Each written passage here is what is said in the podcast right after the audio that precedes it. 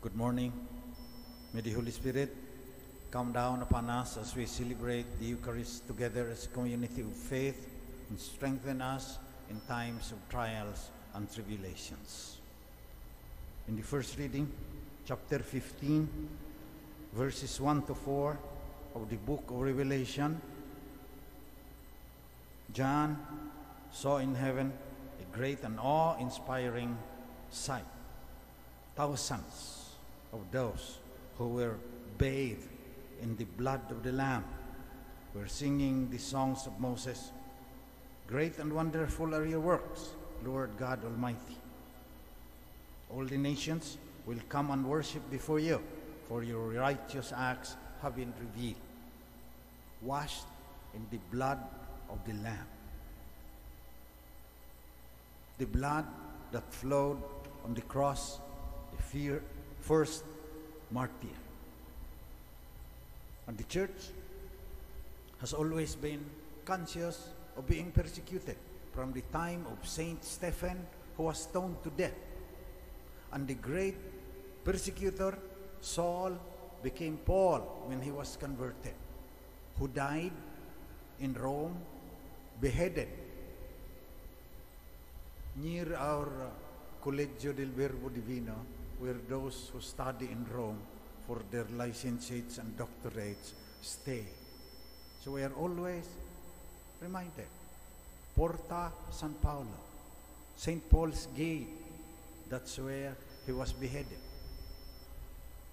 And later on, St. Peter will also be crucified upside down in what is now St. Peter's Basilica. And after that, the emperors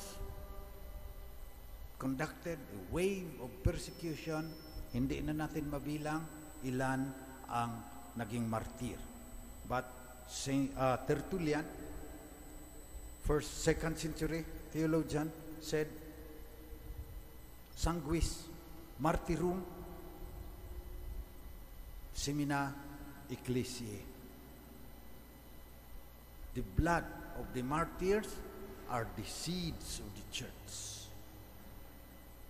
The more you persecute the church, the more faithful will be raised up.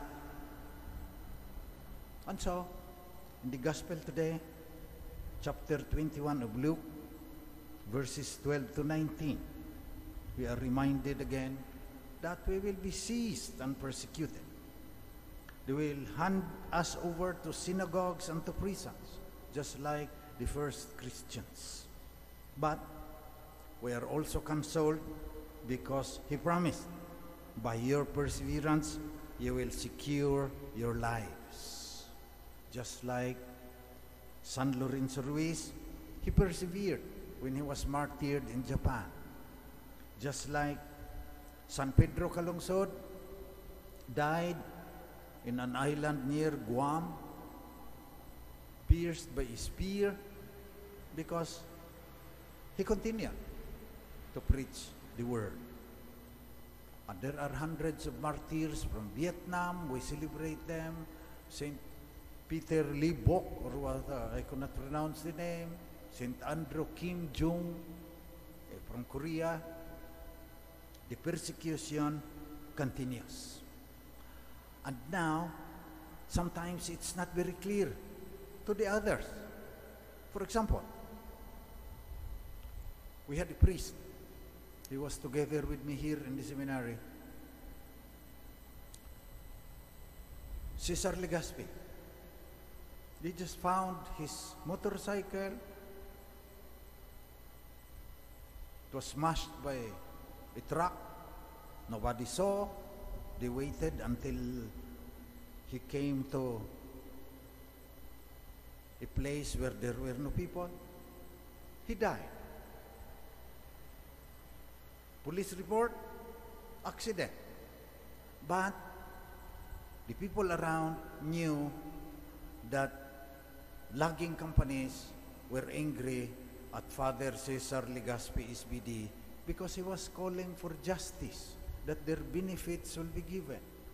So for us, he's a martyr, but we cannot prove it.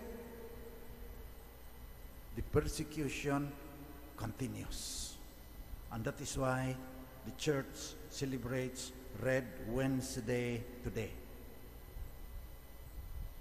34th week of Wednesday of the last week of the calendar of the church after Christ the King feast celebrated as Red Wednesday. The Pontifical Charity Organization, the Aid to the Church in Need, ACN, is dedicated to the service of Christians around the world being persecuted or oppressed or suffering because of the faith through information, prayer, and action. Let us pray for the ACN today as we pray for all Catholics, especially who are persecuted, oppressed, or suffer because of their faith. It's not yet in the consciousness of Catholics, but we're supposed to read to wear red clothing today. And if the resources permit, the parish priests are asked to illuminate the front of the church or buildings or Catholic schools in red lights to call attention to the blood of the persecuted Christians.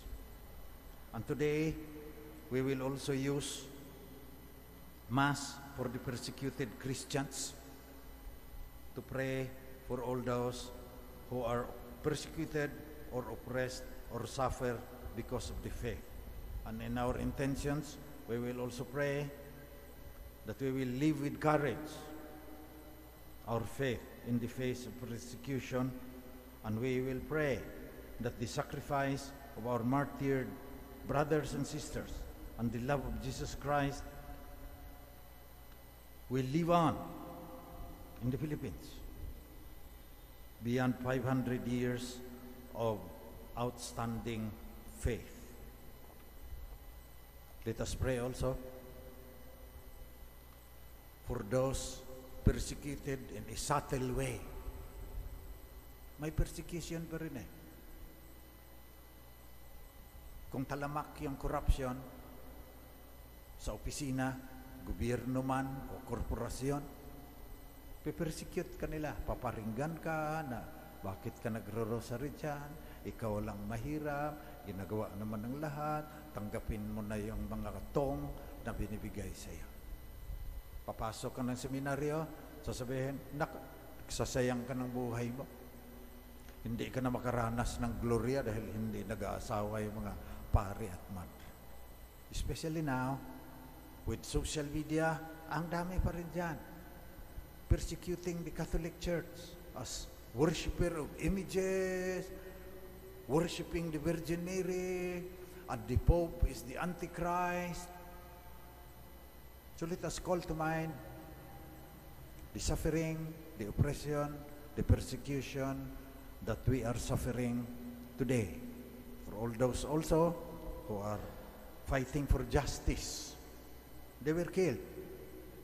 Especially now with the environment. You protect the environment, we are shot by people who want to get rich by cutting off all the trees, even if the trees produce the oxygen that we are breathing. So, in any form at all, let us pray for all persecuted Christians. Let us pray to all the martyrs from Saint Stephen to Saint Paul, Saint Peter, and those countless martyrs during the Roman Empire. Let us pray to them that we will also be strong in the face of persecution, strengthened by the promise of our Lord in the gospel today. By your perseverance, you will secure your lives. By your perseverance, you will experience joy that will never end.